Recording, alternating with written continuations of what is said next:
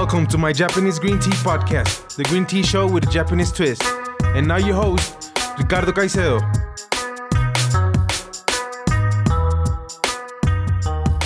Hi everyone, welcome to the ninth episode of this podcast. And with me today is Eric Gower. Uh, he's the founder of Breakaway Matcha. Hello, Eric, and thank you for joining the show. Oh, thank you, Ricardo. It's great to be here. So I understand that, that you're a chef. I well, it depends what you mean by chef. Usually, that means uh, working in a restaurant. You know, either your own restaurant or working for someone else. And I, I don't work in a restaurant, but um, I do write a, quite a bit about food, and and I uh, I'm a private chef. I, I do a lot of private um, cooking for people, and I also write cookbooks. I've written uh, four cookbooks. Could you tell me uh, the titles? Yeah, um, the first cookbook I wrote was actually when it was written in Japanese um, when I was living in Japan. Uh, it was called Eric's Kitchen, um, or Eric Sanchi no Daitokoro, it's called. Um, and it was just kind of my effort of, of, of using Japanese ingredients in, in somewhat unusual ways. And uh, it, was, uh, it was a fun book to write, and um, it caused a little bit of a stir in Japan because um, as you know, in Japan, there's there's kind of a canonical way to do to do everything, you know, and, and there's sort of a right way and a wrong way. But I, I didn't care too much about that, I guess, and and um, just cooked food that tasted delicious to me, and uh, and wrote a book about it, and you know, it did pretty well. And then um, the first book I wrote in English was called The Breakaway Japanese Kitchen, and uh, that was published by Kodansha International, and that that got a wonderful reception in the United States. I was very happy with that. And then uh, I followed that up with another book called The Breakaway Cook. Um, and then my latest book, which is coming out this fall, is called The Breakaway Vegetarian Cook. And it's um it's a study of, of how to get more umami into vegetarian cooking. Oh, very interesting. Yeah. And are they all available in English or just the last? Well, the, the, the, the three, yeah, actually, um, the Breakaway Cook is still available. Uh, you can find that on Amazon or any online bookstore.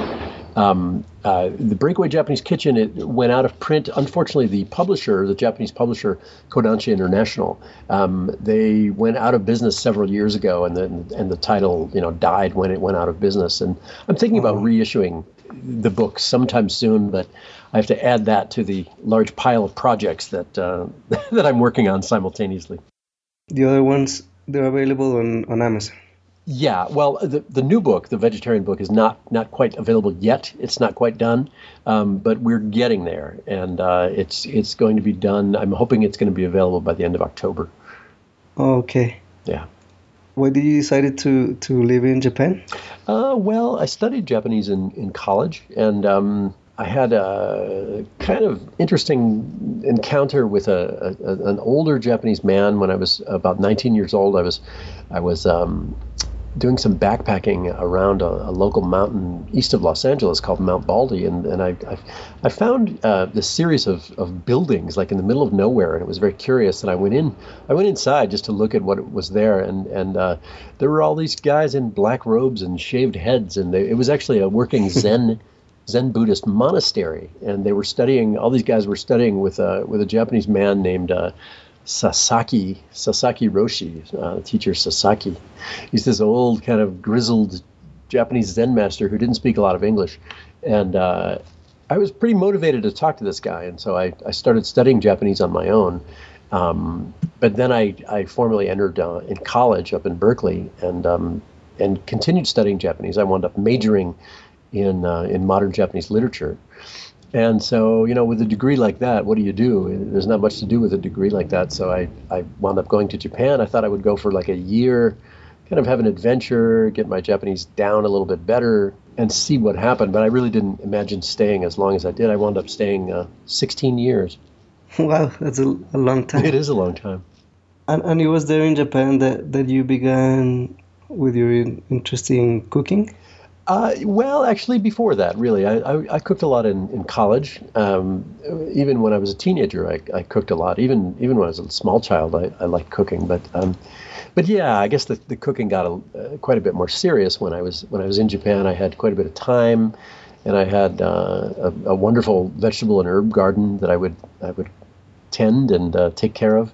Um, so it was it was it was lovely to be able to be to be cooking from you know food that I had produced myself, And I would go to Japanese uh, supermarkets and um, basically buy everything in sight uh, and just make these really simple combinations of Japanese ingredients, things like miso and uh, and you know dried shiitake and oh shiso leaves and all kinds of tofu and uh, you know umeboshi and all the all the classic Japanese ingredients and lots of yuzu. And I would make very simple simple dinners with my vegetables that I was growing with with this stuff and. Um, all very simple, you know, and and that's what that first book was about was these very simple combinations of really just vegetables and uh, and Japanese ingredients. Oh, so, sounds delicious. Yeah, it's good. So you your first book was was wasn't traditional Japanese cooking. It was just the way you yeah you did it yourself. Yeah, exactly. My interpretation of it. And I, eventually, I called this style of cooking. I called it breakaway cooking, uh, meaning you, you break away from a certain tradition. Um, when I moved back to California from Japan, uh, I, I, was suddenly surrounded by a lot of other um, interesting markets. Like there's a there's a big Indian population here. There's a lot of Indian markets, um, Middle Eastern markets, Southeast Asian markets, um, and so I was using kind of the same principles that I was doing in Japan, basically to take a cuisine that is somewhat inaccessible um, or daunting to many home cooks. You know it's not so easy for most home cooks to make a you know a Vietnamese meal or a Moroccan meal or an Indian meal. You know these are very complex old cuisines, and they, they typically require a lot of labor, um, typically performed by a lot of women in the kitchen. You know there's a grandma and an auntie and the mother and the daughters, and they're all in there doing quite labor intensive food. I don't I don't know if it's like that in Colombia or not, but um, yeah, some dishes are like yeah, that. yeah. Some dishes are like that, and uh, you know, nobody in the modern age has time to cook like that. Really, everybody's working. We have responsibilities, um, and so I, am trying to simplify those cuisines by taking the essence of them, really, um, the main kind of ingredients that are used in that cooking, and uh, and making very simple combinations with with lots of, of, of wonderful vegetables that we have here in Northern California. So that that book. Um, that was called the Breakaway Cook, and that explored uh, a lot of different cuisines using this kind of philosophy. How did, did your interest in matcha start? Well, it started in Japan, really. Um, uh, it, uh, I once I first had a, a, beautiful bowl of matcha in, a, in an old Zen temple in, in Kyoto, and um, I don't know if you know this, but but but Zen and matcha are are very closely related. Uh, they they were both introduced to Japan in the late 12th century by a monk named Eisai, who had um, gone to China on a kind of just a mission. A lot of monks used to travel to China in those days um, to learn, and um, because China was the center of center of the world for a lot of learning, and so that guy came back to Japan and he said, "Wow, they're drinking this amazing tea called matcha, and they're doing this meditation called Zen Zazen." And uh, it, one thing led to another, and um, it it really gained in popularity. And um, you know, in those days, matcha was a very simple thing. Like you'd you'd sit in an extremely modest, small, you know, two tatami room hut, and you would prepare this very simple, almost crude, really tea. And the, the monks found that um, if you drank this tea, uh, you could stay awake a lot better during meditation. so that it became kind of popular. And uh, and, and, then as as the centuries unfolded, a, a lot of Japanese um, kind of the upper classes and the aristocracy in Japan. In those days, they used to take a lot of their their cues, their social cues, from from Zen Buddhists. Um, Zen Buddhists were were pretty cool in those days. They they set a lot of trends, and uh, uh, suddenly it was very popular for the educated classes, the aristocracy in Japan, to start drinking matcha. Um, but as the, as the time went on, the decades and the centuries went on, the, the rules and the, the choreography regarding the preparation of matcha became more and more elaborate. And that's how the, the, the tea ceremony was was born, and that's how it was uh, uh, that's how it developed. So it, it, they really wanted to kind of prove that they were sophisticated people by having these elaborate ceremonies that took a lot of time to study and took a lot of time to get right. And, um, you know, it's not unusual then, and it's not unusual now for people to study tea for 10, 20, 30, 40 years. Um, getting all the moves right. I mean, the, the, the choreography of a full full matcha, full blown matcha ceremony is uh, it's it's very elaborate. It unfolds over a few hours, and uh, there's a lot to learn if you want to do it the quote unquote right way. You know, so um, yeah, it's got a long, beautiful, very important history, and um, uh, but I, I really liked the when I had that matcha the first time at that Zen temple in Kyoto. I really, I really loved it. I, I thought it was amazing. Um, I wasn't so crazy about the ceremony itself. I found it I found it beautiful and uh, and poignant, but um, it, it, I like the tea better than the ceremony, and so I, I was very interested in the tea, and I, I, wanted to make the tea at home. So I started uh, drinking matcha at home and learning how to prepare it, and and uh, you know there's a certain beauty to the to a small degree of ceremony. Um, I think a, I think a ritual is a great thing that's missing in a lot of modern cultures. But um, yeah, I, I, was really more into the Epicurean properties of the tea and also the health properties of the tea more than the ceremonial properties of the tea. So yeah. um, I began drinking a lot of matcha. I really like how I felt after I had a cup. Um, I, I find it beautiful. It's this bright, bright green. Uh, I know it's good for you. Uh, I, I, found that I could concentrate on work a lot better after a cup of matcha, and I just you know started drinking it regularly. Um, and I eventually I started talking to farmers and producers, um, going right to the source. And, but when I moved back to California, I found that I, I, I really missed matcha. I couldn't I couldn't find any good matcha. So at that point, I went back to Japan and I, I visited some more growers and I, I, talked to some people about actually importing it into the United States and um, making custom blends for me that I that I thought um, were were delicious and uh, yeah, originally I just started doing it for myself just so that I could drink it. But um, because I am a, a, a chef and I, am in the food world here in the San Francisco Bay Area, um, I, I would make matcha for some of my chef friends, and they really loved it because they had never had anything like it. And so they asked me, you know, where can I buy this? And so I, you know, a business was born. So basically, what happened was you applied the same breakaway principle for matcha. that's exactly right. Yes, it's the exact same breakaway principle. So that that's why I call it breakaway matcha. But but you know it's um it's not for everybody. You know, like a lot of people are really into the ceremony and they don't like the breakaway way to do it. But but you know, thousands and you know hundreds of thousands of people don't feel that way. There's enough of a of a marketplace yeah. um, for people who don't feel that way. And and you know, it's it. I, I, really want to make matcha, great matcha, accessible to people. You shouldn't, in my opinion, have to go through, you know, a big ceremony and make a big deal out of having a cup of tea. It's just a cup of tea, and why not simplify the process a little bit and uh, and make it more of a daily practice, which ironically was exactly how the early Zen monks thought of it. I mean, they didn't do any of this other stuff either. They just made tea, you know. So I, in some sense, I think I've come full circle to matcha's origins. Yeah, there's a lot of, of simplicity in Zen. Yes, it's really all about simplicity. It's all about taking away things, not adding to them. So, so you, you're a Zen practitioner? A little bit, yeah. I mean, I've been sitting zazen since uh, I was 19 years old. So, I mean, it, I've gone through periods where I haven't sat at all for years, but um, uh, I, I always come back to it, and I always uh, it's always kind of like coming home when I do it. You know, it's um, in, in recent years I've been doing a lot of yoga, and so it's it's very similar to yoga in some sense. I mean, yoga is really just zazen, except you're putting your body in strange positions while you do the zazen.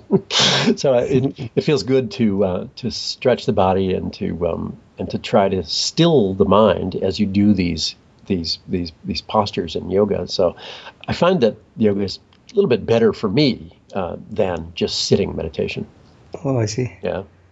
And about the the breakaway matcha, is it a, a, physical store too, or it's, no, it's just online? It's, it's, online only. I mean, I do have a warehouse here, uh, an office where we, where I run the business here in Marin County, which is just north of San Francisco, just over the Golden Gate Bridge.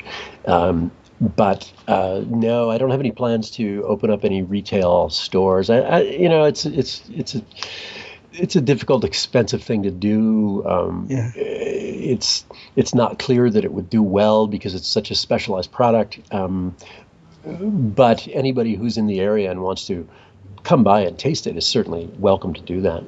So, do you make like um, tea tastings, or I do sometimes. Yeah, I, I, sometimes I'll visit uh, companies, um, you know, law offices or or doctors' offices or anything like that, and have little little tea tastings with them. I, I sometimes have public tea tastings. What? Why? Why did you decided to only make it about matcha, your your online store? Yeah, that's a great question. Thank you for asking that. Um, most tea companies, you know, uh, try to be all things to all people. They, they typically offer green teas, black teas, oolong teas, uh, herbal teas, um, all kinds of teas. And um, I don't know, I, I, I feel like that um, customers are much better served by, by specialists. Like, for example, if I'm going to buy an oolong tea, I would much rather buy it from a guy who, who does nothing but oolong tea. I mean, the uh, there's this one guy in San Francisco that does it, and I, I just I love his teas. He's so passionate about it. He knows more than anybody about it. Um, you know, it's much better to buy from a guy like him than it is just some big tea company. Um, and it's the same thing with matcha. I mean, uh, it, I, I'm, I'm happy to offer a, uh, a very specialized product. And uh, again, it's not for everybody, but uh, it's for enough people that um, it's it's certainly a viable a viable business. And so um, okay. I decided to make a kind of hyper specialized tea business. I see. Yeah. Okay, I'm gonna take a look at the at, the, at your products. Okay. Your website. Um, uh, for any listeners, the address is www.breakawaymatcha.com. So I'm going here into the shop section, and I see that, that there are blends. Could, could you tell me more about like how does that work the the blending process? Yeah, yeah, that, it's another good question. Um, Matcha is uh, it's in many ways a lot like wine, but in some ways it's not like wine. Uh, I'll, I'll, tell you how it's like wine first. Um, exactly as grapes are grown, um, there there's something called terroir, and terroir means in French something like an expression of the land. And uh, there are certain places in France that that you know the, the the land is very different from other places in France, and it, they're very um, conducive to growing wonderful grapes that produce wonderful wines. And terroir uh, can mean you know the soil composition it can mean the elevation it can mean uh, how much how much rainfall it gets. It, it has many many things um, and and tea is really exactly the same. There are certain parts of Japan that uh, that have really excellent terroirs for growing really really high grade matcha.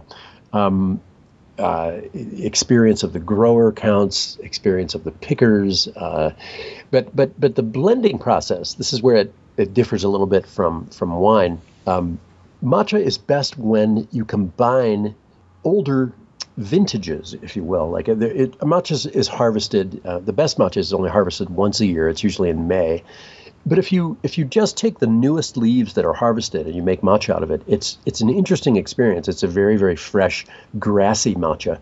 But to add a lot of complexity to matcha, you really want to blend it with with previous harvests from previous years. And uh, uh, the the best and most talented blenders um, know exactly how much of which year to to put into the current blend, and that will include, of course, the the current harvest of you know the current year, and uh, and other years. And so um, uh, the, the, the blends that I have, uh, we kept playing with. I mean, there were a series of experiments of what tasted best. Uh, for example, the Blend 100 that comes from a place called Nishio. Um, it's it's high up in the mountains. It's outside of, of Nagoya in the Aichi prefecture area. Um, and uh, it's just this wonderful little place to grow incredibly high quality tea. Um, that is blended to my specifications. It took about a year to get this blend right. I really the blends are after um, four or five different characteristics. I mean, I'm always trying to find four or five traits, characteristics of, of matcha that, that I feel make a great matcha. And those are um, the primary one is color uh, it should be bright, bright, bright, bright green. I mean, so bright green that it almost looks fake. Uh, it's it's this electric, almost hallucinogenic green that uh, it, it, it almost looks unnatural. That's the mark of a really good matcha. If it's really really bright green, if it's if it's slightly yellowed or uh, it's um, it, almost like an army green, you know, a green with some yellow in it, that that's usually the mark of a not very good matcha or a matcha that hasn't been properly stored. Um, you know, matcha is a very sensitive thing. It doesn't like light, it doesn't like heat, and it doesn't like air. And if you uh, if you if you expose matcha to any of those things, it begins to degrade rather rapidly. And the first sign of degradation is the, is the color. So color is really really important. Um, the next one is um, umami. I, don't know if your listeners are familiar with uh, the word umami, but um, it it means in Japanese uh, something like um, savoriness or deliciousness. I like to think of it as kind of like a brothy um, characteristic almost like miso in a way. Uh, and so, so it, it should be really, really full of umami. Um, it should also have a decent acid structure. That that's very similar to wine. It has this kind of acid structure that makes the whole thing balanced. Because if it had too much umami, it's almost too sweet. So there's a little bit of acid structure to balance the the acid and the sweet. And um, and uh, also it should have a very long finish. This again, like wine, a great wine will continue to uh, uh, be, you'll continue to taste the wine, you know, 10, 20, even 30 seconds after you swallow it. I mean, that's that's the mark of a really great matcha. Like after you've swallowed a sip, you can still feel it. You can still taste it in your mouth for a long time afterward. That's that's the finish. So it has to have a long, long, long finish. Um, and it also the last characteristic is uh, is frothability. It, it, when you when you whip it up, it should it should turn very very frothy. Uh, it should have these tiny, tiny micro bubbles, not large bubbles, but these really, really small ones that look a lot like espresso. I mean, if you've got a if you've got a matcha that looks sort of like an espresso, except it's bright green, then you've got a very good matcha. So those are those are the those are the um, the characteristics that go into blending, and, and I'm always after those five. And so I work with I work with growers and producers to to maximize those five traits. Oh, interesting. Yeah does the number in, in your blends does it mean something or is it just really. an arbitrary you know I, I, I, thought a lot about the naming of the matcha the naming of the blends and i even hired a, a, a professional naming company and they they uh, they came up with a, a, few hundred names for me possible names but i didn't really like any of them. I, I felt that they were slightly orientalistic or orientalist. Um, they they were names like you know g- uh, green sapphire and you know jade bliss and this kind of stuff and I, I, don't know it didn't didn't quite do it for me so i thought why not keep it simple we'll just we'll just attach numbers to them and what what makes one more more expensive than the other one um, a couple of things. Um, the main thing is rarity, like how much of this stuff there are, there is. I mean, like the Blend 100, there's just very little of it. Um, you know, I only have a probably you know uh, go through maybe 10 kilograms a year or something like that. It's nothing. Um, and so there's it's it's very very very hard to find matcha at this quality because there isn't very much of it, and it takes a really really long time to do. Um, it requires the expertise of, uh, of, of some some some true connoisseurs who've been doing it for a long time. Um, all of my growers have been in business for oh, most of them for at least 20 generations. I mean, that's that's amazing. The, the same same family's been working the same land for uh, you know 500 years, about 20 generations, and uh, you know this is not something that can be mass produced.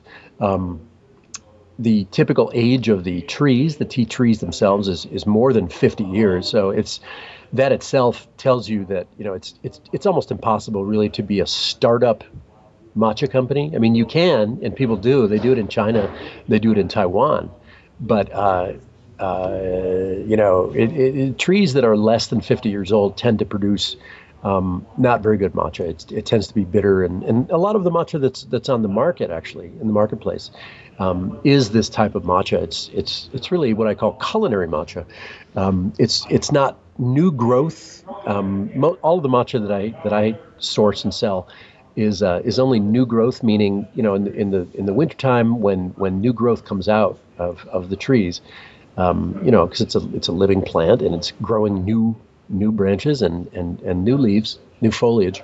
Um, only that is used for for great matcha. But for other matcha, if they're just going after quantity, I mean, if you need you know if you need uh, a couple hundred kilograms of matcha because you're making green tea ice cream for you know one of the big ice cream producers like Haagen Dazs, they have a they have a big uh, matcha ice cream that they, they do.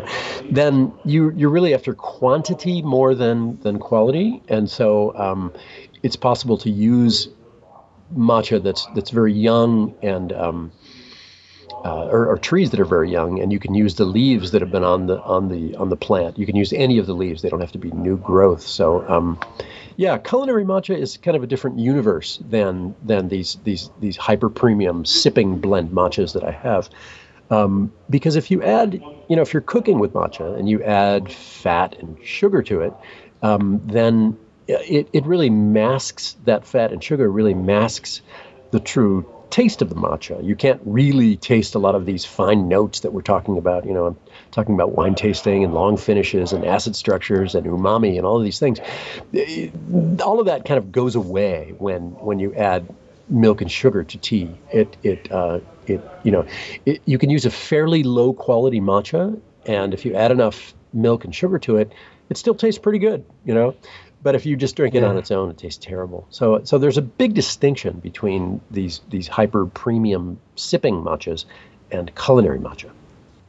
Yeah, that that's like like making a a cocktail with a really expensive, I don't know, wine. Yeah, it's like making sangria. So with you'd, you would rather use of, a cheap wine. Yeah, exactly. I mean, you really wouldn't want to take a bottle of uh, you know Romanée Conti, you know, a six hundred dollar bottle of wine. Um, and pour it into you know a bunch of oranges and uh, and and soda water and ice. You know, it's not the best use of that wine. You could do it; it'd be a very good sangria, but it's probably not the best use of that wine. Exactly the same thing with matcha. Okay, and I also see that you also sell ceramics? Yes, um, I do. I, I designed these ceramics, and uh, and and made. Uh, we designed them specifically for for matcha, made in kind of this breakaway style. Traditionally, the, uh, in the tea ceremony, um, matcha is is is taken from these these shallow rather large, heavy bowls. And you know, again, that's yeah. a that's a beautiful way to drink it. Um, but you're using a, a, handheld bamboo whisk in that case, and you need that shape of the wide, shallow bowl in order to actually whisk the matcha. Um, but with my style, I, I, really like these these small little electric um, milk frothing wands they make a beautiful crema with the matcha. And but if you try it, if you try to turn on that little device in a in a traditional Japanese bowl making matcha, uh, it, it doesn't work because the, the this little thing has a powerful motor, and the centrifugal force it creates by mixing the matcha will uh, you know make a big mess. It will it will jump right out of the bowl. So I, I had to design some ceramics that would contain the strength of this of this of this mixing frothing wand thing and so I, I, I, made them in that shape. And and also I like to I like to make it in one vessel and then pour it into another. I like to pour it into into small little cups. I think it's more enjoyable to drink um, from smaller cups rather than really big, heavy, shallow bowls. And I think it's it's um, it's more accessible that way. Like uh, it's such an unusual experience to drink matcha from in the traditional way from these big heavy bowls and it's not so unusual to drink it from a small, beautiful cup. So people are more open to drinking matcha in this way, I, I find. Yeah, I, I, had that experience. I, I used a matcha bowl. Yeah. And the milk frother, and it, you made it a was mess. Gr- yeah, made a mess all over the kitchen. you have a green shirt. So the um, the cups are are made in the U.S. Yes, they are. They're made in California, uh, not far from from where we we are here in Marin County. It's uh, just a couple of towns over. Uh, they're made by a, a, ceramicist named Alitha Soule, and I love her work. She's a she's a brilliant woman, and uh, I, I approached her with this project, and she was very happy to cooperate. And uh, you know, they're all done by hand, and and I must say they're quite beautiful. Yeah, they they look really nice. Yeah. So the idea is to use the creamer to froth and then serve into a cup. Exactly. Yeah. So you, you, mix it up in a little creamer and uh, and you swirl it around. Oh, and by the way, and yeah, and then you pour it in the cup. But um, the act of swirling, this is something that I've discovered over the years. But in, in traditional teas, you, uh, you you just put some matcha in the in the big bowl. You add a little bit of water, and you take that handheld bamboo whisk, and you make you know a decent froth out of it, and then you you serve it, you drink it. But I find that um, if you actually swirl the matcha in the way that you swirl wine in a wine glass, it releases so many wonderful aromas and it actually keeps the crema, it actually builds the crema in a way that I find very attractive. So um, I, that's another reason why I don't I don't prefer to serve matcha in the traditional way because you can't swirl it. You can't really swirl the matcha in that big bowl. Again, you'll make a big mess, you know. So it's very it's too delicate basically in the in the big in the big bowls. But if you have it in a in a creamer like that, you can you can swirl it rather hard in, the same way that you swirl a glass of wine. Exactly the, the, same motion you use. So you swirl it, swirl it, swirl it, and then you pour it into the cup, and it just it turns out really really beautiful this way. And do you drink matcha every day? I do. I typically have uh, two or three cups a day. Wow. Uh, about the the frothing, yeah. if you use a, a taller glass, yeah. it would remain with foam for a longer time, right? Exactly. Exactly. It's like like with champagne. Exactly. Exactly like champagne. Keep the bubbles. Yeah. Um, besides the what, what other tools are, are you selling? Uh, the other tools are, are traditional. Um, it, you need a little sieve, a little sifter. Um, and the reason you, you need that is that uh, matcha is so finely ground that static electricity in the air tends to um, make the matcha clump up. Uh, and so if you put the matcha through a sieve, then it, it dissipates the static electricity and it makes the blending process a lot easier. So when you try to make crema after it's been sieved with matcha that's been sieved, it's it's much easier than crema that hasn't been sieved. I mean, uh, matcha that hasn't been sieved. So most people they don't know you, that you have to that, or that you should run it through a little sieve first. They'll just take a scoop and put it in the bottom of a bowl and try to make it. But it's it's really hard to get all of the clumps out if you do it that way.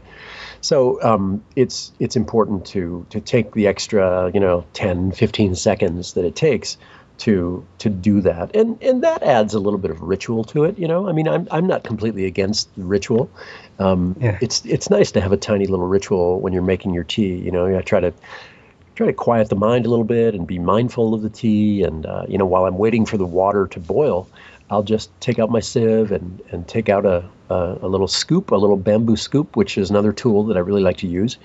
That's a traditional uh, chashaku, it's called in Japanese, and it's this little curved, almost looks like a little hockey stick uh, tool. It's made of bamboo, and you just take a scoop. If you just take a heaping scoop of that, it turns out to be about one gram, which is a the, the serving size that you want, and uh, and you put it into the into the sieve over the creamer, and uh, you just sort of shake the sieve so the matcha goes through the small holes of the of the sieve, and you can gently push the matcha through with this little this little uh, this little tool. Um, so it, it's nice to have, and and I, I usually just put three tools: the the sieve, the little bamboo scoop, the chashaku, and the the electric um, milk frother into a into like a tall cup, and I just leave it on the counter. Um, so anytime I want a cup of matcha, I know that the three tools that I need are right there, and it, it makes the whole thing um, very easy, and it, it looks great just sitting on the counter in a in a pretty tall cup. Is the matcha frother the same milk frother, or is it yeah, yeah, designed same, for matcha? Same one. Yeah, it's the same one. Same one. I'm, I'm trying to think about uh, designing one and having it made, but it's you know it's a big process. You got to find engineers, and everything's done in China, and you have very little control over it, and uh, you know problems essentially. Um, uh, but it'd be cool to design a little device that, that made perfect matcha every time. I, it's it's a project I'd like to work on about your store. When was it started? Uh, we went online in the spring of 2011. Oh, and how have how has it done until now? Oh, it's done really well. We've been growing. Um, we've been growing like crazy. We're, we've been averaging about 350 percent um, revenue increases per year. So I'm very happy with those numbers. Oh, congratulations! Thank you. When you started, did you did you think there, there was gonna be a high demand, or, was it more know. like a hobby? I, I, knew that chefs like it, um, and, and, so I, I knew that there was going to be some demand among chefs, and also. Uh, uh, it's interesting, but but wine drinkers, it turns out, really really love love matcha um, because it gives them kind of the same feeling that they get from drinking wine. You know, like there's this wonderful Epicurean product. Uh, you have it in a glass, you swirl it, it has a long finish, you know, it has all these complex layers of taste, and, and uh, it really is very similar in many ways to, to, drinking wine. Except it doesn't make you drunk; it makes you more awake. So it's it's a very nice drink uh, during the day for, for serious wine drinkers. They they like to drink matcha during the day, and they drink their wine at night. You know, so I, there was a market there for wine drinkers, and and it, it's interesting. I, I didn't really know any of this until I started selling it, but um, it turns out also that the the yoga community, uh, a lot of people who practice yoga, um, really like matcha. It's if you have a cup of matcha before you, you do a yoga session, it's it's really delightful. It, it gives you this really kind of clean energy that that you know gets you through the yoga session. You're you're very calm. Um, you know they really like it. Um, and then another group is is people who want to stop drinking coffee. There, that's a that's a very large group. People who, for whom caffeine you know affects them in a negative way. Uh, so the, the people trying to get off coffee is a is a big market for matcha drinkers. Um, uh, another one is the, the the martial arts community. You know, people who practice like karate, uh, you know, jujitsu, judo, you know, taekwondo, um, you know, any of the Chinese martial arts. They really like matcha as well because it, it gives you this nice little kind of again like this calm calm energy. And then another, uh, the group that surprised me the most was um, software people, software developers, software, software engineers who it, uh, they love how it, it makes them feel like the, it matcha gives you this wonderful concentrative property. Um, if you drink a cup of matcha, it's it's uh, it's it's very easy to concentrate. So if you need to do some some software coding, you know, if you're writing software, you want this this you know this hour or two hours of just sort of pure concentration. It's very it's very mental. It's very cognitive, and matcha is really good for that. Um, it doesn't make your mind wander all over the place. It, it really gives you this kind of beautiful focus. So um, you know I, I was surprised by how many software people started ordering matcha. So, so it looks like there's there's a lot of future for for matcha, at, at least in the U.S. I think so. I mean, the, the growth rates are phenomenal. Uh, there's there's a, a, huge interest in green tea as a as as a health drink. Essentially, I mean, I even get uh, clients, customers who are referred by by doctors who are encouraging their patients to drink as much green tea as possible. And and you know matcha is good for that because because the uh, the phytonutrients and the antioxidants in matcha are roughly you know depending how you measure it, but it a minimum of 10 times more than than a, cu- a regular cup of brewed green tea for the very simple reason that you're actually ingesting the leaves in matcha, right? I mean, ma- matcha is unusual in the tea world. Most teas, you know, black teas, uh, other green teas, oolong teas, are, are uh, they're either in whole leaf form uh, that you use and you, you brew a pot of tea and you strain it out, or in a tea bag form, right? You put a tea bag in a cup, you pour hot water over it, you wait, and uh, you throw away the tea bag and you drink the tea. Well, in matcha, there's no throwing away anything. You're actually consuming the leaves, and they're so finely ground that uh, when you add hot water to them and you you whisk them up, like we've been describing, um, the, the, the tea leaves actually become suspended in water so that it's kind of a drinkable form. It, it tastes a little thick, a lot like an espresso. It, it, it really tastes a lot like espresso as far as texture in the mouth, the mouthfeel. But uh, yeah, but because you, you, because you're ingesting the leaves themselves, m- many, if not most, of the best of the health properties of green tea are actually found in the leaves, not in the extract of the leaves. Right? I mean, what is what is it? What is a cup of tea really? It's it's an extract you you you pour hot water into into some leaves. You wait. The water extracts as many, you know, phytonutrients and minerals as possible, and then and, and only the uh, soluble ones. Yeah, the soluble ones exactly. It, that, that's it. I mean, it, they're the soluble ones. But but it turns out that many of the health of the of the great health properties of, of tea and green tea in particular are a combination of the soluble fibers and the insoluble fibers. And the only way to get insoluble fibers is to, to actually eat them. So, um, in a way, when you drink matcha, you're kind of eating tea as much as you're drinking tea. Yeah, I think matcha is probably the most nutritious tea there is. I think so. I mean, ma- yeah. I mean, mainly for that for that reason because you're actually ingesting the leaves, but also because of the care that's that's taken in in matcha. I mean, we should also talk about how it's grown a little bit. Like um, one of the unique characteristics of matcha, and and the reason that it's so bright green, the reason the color is so crazy looking, so fake looking, is that in the last uh, somewhere between four and six weeks of the tea's life, before it gets uh, before the new leaves get harvested um, it's grown in, in, in an environment that is progressively shaded. It's grown progressively in darkness. And originally how they did that was, um, you know, before everything got really sort of high tech, um, the tea would be growing in fields outside, of course, and, and the Japanese farmers would would put up some bamboo poles around the, the border of the of the tea field, and then they would they would take string, you know, just like simple string, and they would they would put string uh, on the top of the bamboo poles over the tea fields. They would just run run long lines of string across, and then and they would create a kind of net in a sense. They would create this netting, and then they would throw um, straw, just old straw that they weren't using from their from their rice harvest, over this netting, and it had the effect of kind of providing a, a, a shade, really, of it's a kind of way of shading the tea. And then every day they would throw on a little bit more, and it would get more and more shade until you know, right before it was time to harvest, it was grown almost totally in darkness because it was they would cover up the whole the whole canopy. Nowadays, it's a little more high tech. They have this black netting that they just um, they just erect, and they uh, and uh, but but but when you grow tea in shade like this, what happens is the plant isn't getting uh, it's any more solar energy, and it it it's striving to stay alive, even though its light source has been taken away, right? So, but it still doesn't want to die. I mean, no plant wants to die. All plants strive to stay alive. Um, so, by this striving to stay alive, the plant releases a lot of really interesting chemicals on a molecular level, and a lot of these chemicals are are um, in, in the molecular structure. They are they're really amino acids. They're these building blocks, and and that is what is responsible for the big umami taste of the matcha because the amino acids are developing at a very unusual rate.